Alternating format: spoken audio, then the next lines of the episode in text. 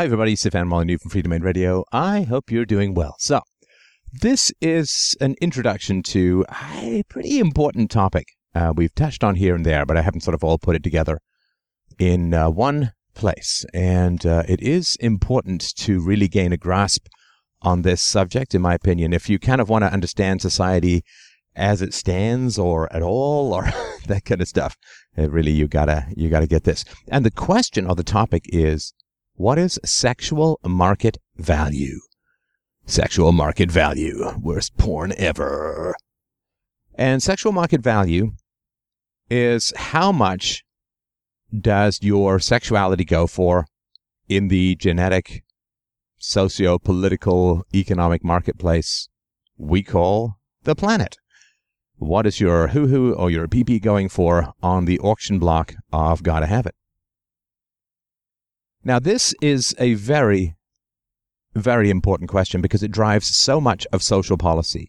And it really drives so much of what we call the welfare state. And this is all really essential to understand. All right, enough prequel. Let's get straight into it. So, the two... Uh, we're going to talk, first of all, about a free society. And a free society in which is one in which there is charity for errors and problems and so on. But there's conspicuously less charity for really bad decisions. Uh, in other words, accidents can be remediated, but foolishness should not be subsidized. And the reason for that, of course, is that if you remediate uh, an accident, you do not create more accidents. But if you subsidize foolishness, well, um, you end up creating, lo and behold, more foolishness. In fact, an almost infinite amount of foolishness, it seems like sometimes. Now, let me uh, let me give you an example. So, uh, of course, uh, if there's if there's an accident in your life, uh, you you you get hit by someone in a car and so on, right? Then let's say you don't have insurance, or you were just on your way to mail off the, whatever, some bad accident, not your fault, um, just you know the happenstance of life. Well, you won't uh, you won't end up with people throwing themselves in front of cars in order to get a charitable payout. So the charitable payout is enough that it takes away the pain, but not so much that it creates a positive incentive for whatever disaster there is. And that's how finely tuned and calibrated charity has to be, which is, again, the last reason why you'd ever want to leave it in the la- in the hands of the government. You want to give people enough money that their suffering is not exacerbated by worries about whether they'll have anything to eat. But at the same time, you don't want to give them so much money that you're incentivizing people to go out and slip on your sidewalk or whatever it is. So those are accidents. On the other hand, um, a woman getting pregnant is not an accident. And, uh, of course, every woman can claim, and a lot of women do, well, I was using twelve different types of protection, and wouldn't you know it, one of them One of those guys got past the goalie. And, um, well, it's impossible to verify, really. And uh, in general, this is why premarital sex was frowned on prior to the welfare state, because um, you could never verify whether it was an accident or, or you know, women a woman could cry rape or whatever it is, right? And so, so generally, you don't want to subsidize alcoholism, but you do want to remediate negative effects of accidents. Now, sexual market value for a woman has to do with fertility, and for a man has to do with resources or money or whatever you want to. You know, but just say resources because it's uh, not just money; it's it's time and all that.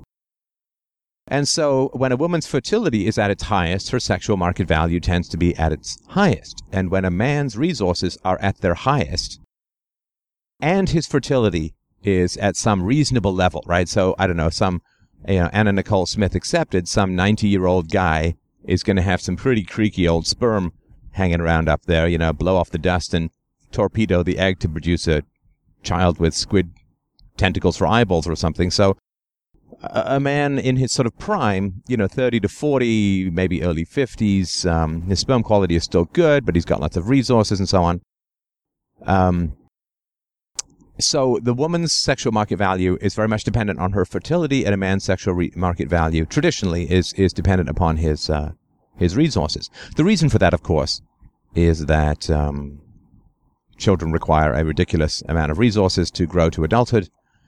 And a woman can't provide resources when she's having children. Uh, and so for women, prior to the welfare state, having children pretty much destroyed her sexual market value. Uh, that's an important thing to, to understand. That a woman hits her peak of sexual market value prior to being married, and especially prior to having children.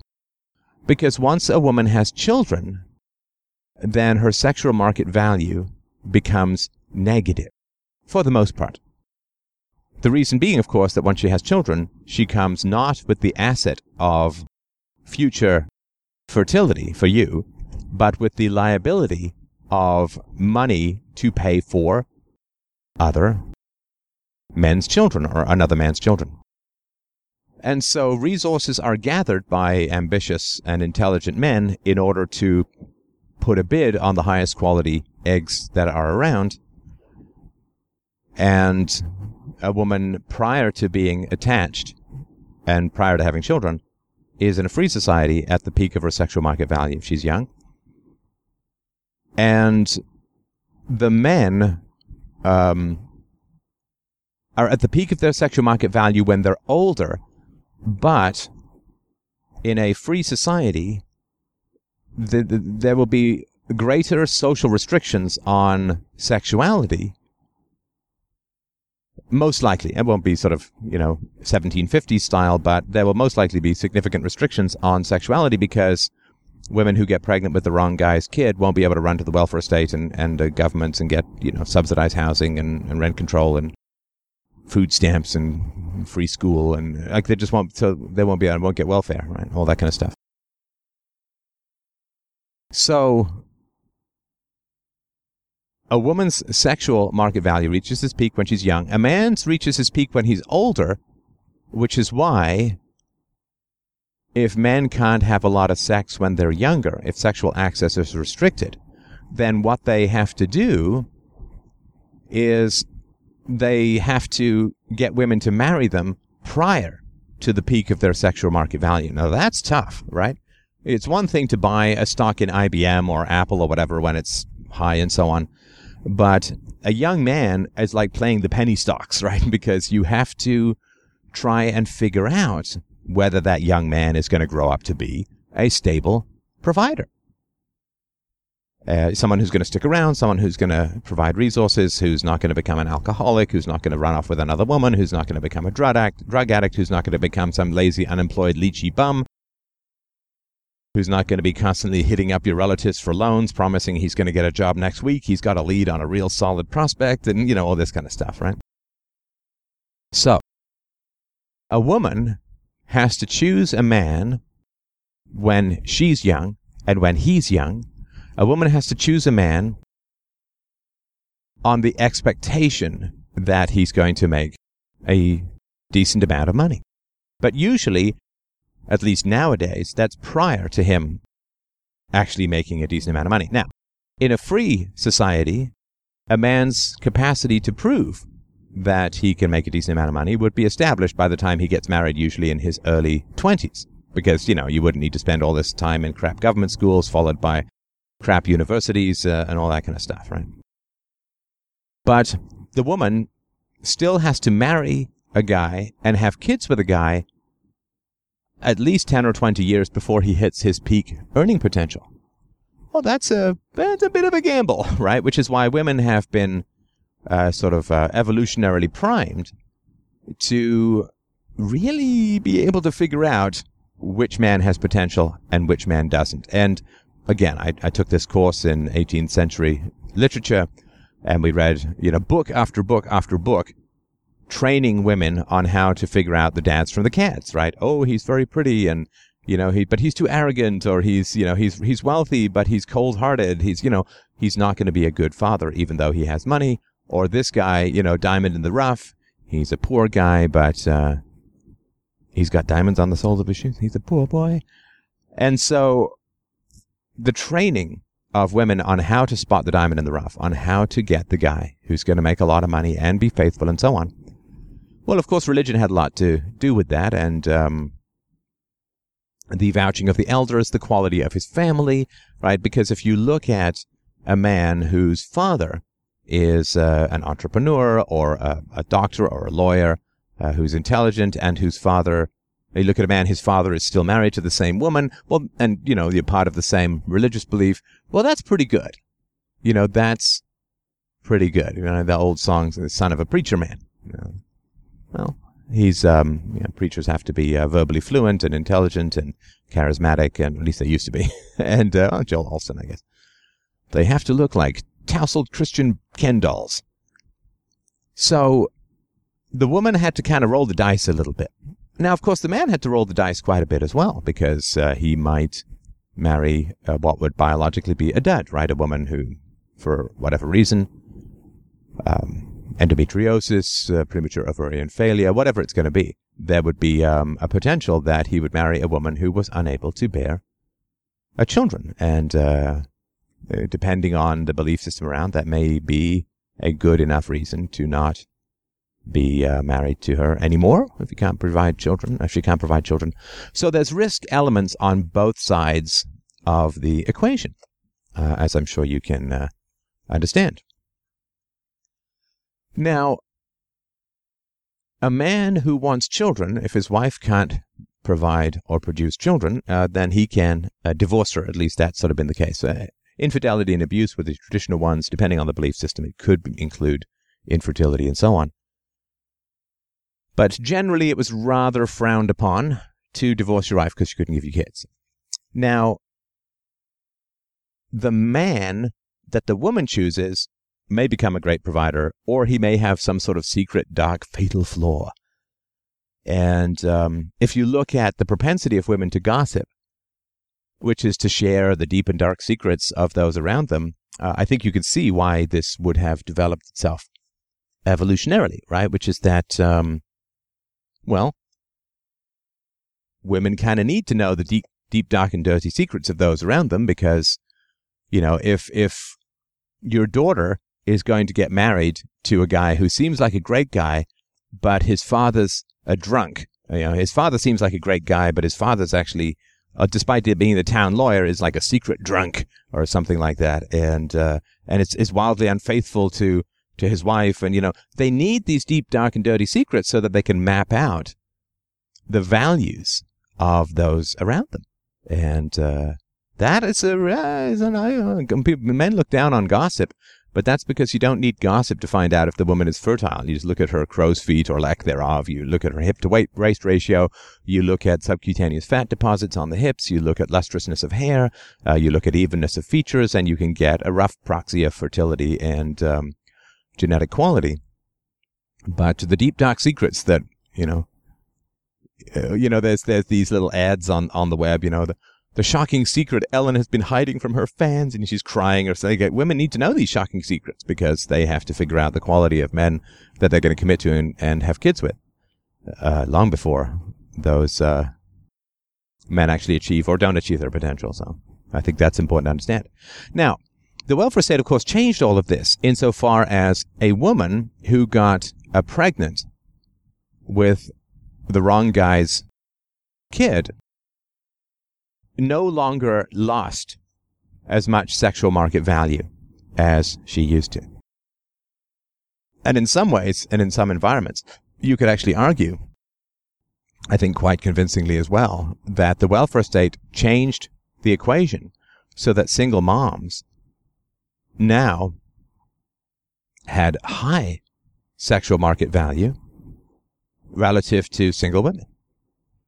So uh, single moms, of course, have high sexual market value because they've proven that they're easy, right? I mean, that they'll have sex in a non-discriminating way, that they don't require a quality guy, they don't require that level of commitment and so on, right? And all of that is kind of a marker for guys who are looking for, you know, easy sex. Um, well, th- there you have it, right? It's pretty pretty well confirmed. So that's one aspect of it. The second is just in terms of finances, in that because of the state, uh, single moms gain resources proportional to the number of children that they have, rather than being a cost, they are now an asset in a relationship. So in a free society, a woman who has kids with a man who abandons her is kind of running around looking for some man who'll support another man's kids. In other words, she's looking for an insecure, broken mangina who's willing to hose his precious, scarce resources at another man's gene pool. I mean, that's that's pretty wretched. Um, that and you've got to take some pretty low-quality men, and you end up on this descending staircase of lower and lower-quality men, usually. Because go pay for the kids, right? Go pay for another man's kids. That's not exactly evolutionarily selected, right? Now, a woman who's Um, in a welfare state, the woman now comes with thousands of dollars a month in resources. And so a woman on the welfare state with children can support a man, rather than in a free society, a woman with children and no provider needs a man to provide for her. So the welfare state is a way of propping up the sexual market value of single mothers, of turning them from liabilities into assets so that they can get men. Now, of course, men, lower quality men, tend to like the welfare state, of course, because uh, the welfare state makes women much more sexually available, because the cost of getting pregnant with the wrong guy's kid is no longer present. In fact, it's become a uh, a job, right? That which consumes resources through the ugly power of the state has been transmu- transmogrified into something which provides resources. Children have been turned into a liability rather than the short-term asset that they are for society as a whole. And, of course, in a dysgenics kind of way, the lower the intelligence of people, the more the welfare state disproportionately be- benefits them. Like I did a video on the welfare cliff, or the truth about the welfare state, which talked about how there was a real trough when you lose benefits before you start gaining them again. But there's an I Q trough, right, in that uh, lower I Q people gain far more from the welfare state proportionate to high I Q people, right? I mean, if I was on the welfare state, I would have missed my whole career um, in, in business and doing this. But uh, if um, if someone with an I Q of ninety is on the welfare, well, we're not hugely missing anything, at least for the next five or ten years. Uh, and so, so sexual market value is really important. The sexual market of value of both trashy men and trashy women goes up when there's a welfare state, because trashy men find that their sexual market value has gone up because women will say yes to them, uh, yes to sex with them, because children are an asset in a welfare state, no longer a liability, which is what they are in reality. So the sexual market value of, of irresponsible men goes way up in the welfare state, and the sexual market value of uh, single moms goes up enormously, because now they can support a man by having children, which is so far the opposite of economic reality that it's almost hard it's almost hard to process exactly how insane that really is. And when you're looking at who people vote for, yeah, keep your eyes peeled. Keep your eyes peeled for what it does to sexual market value. It will be, I promise you, it will be enormously helpful, a very, very helpful way of looking at society as a whole. What people vote for and how it affects their sexual market value is key to understanding what is called uh, democracy these days. You know, women vote for uh, certain divorce laws, because if a woman gets divorced and she has child support and alimony, then her sexual market value goes up enormously, of course, right? Because now she's not a um, a, a woman with kids and, and so on, right? And a, a liability. She comes with assets. And this is why, of course, the single moms, oh, sorry, divorced women, they end up not wanting to get remarried because they'll lose their alimony. But uh, it's a source of income, right? Then their, uh, their bad decisions when it comes to reproduction. Source of income. So this is why women vote for these, in, in America, vote for these crazy divorce laws, which put men through the ringer, because they really, really want to protect their sexual market value. So uh, let me know what you think. I hope this is an interesting topic to you. It certainly is to me. And um, Uh, I look forward to your comments and feedback uh, about this. So have yourselves a wonderful, wonderful day. Please drop by freedomainradio.com slash donate to help a brother out. Take care.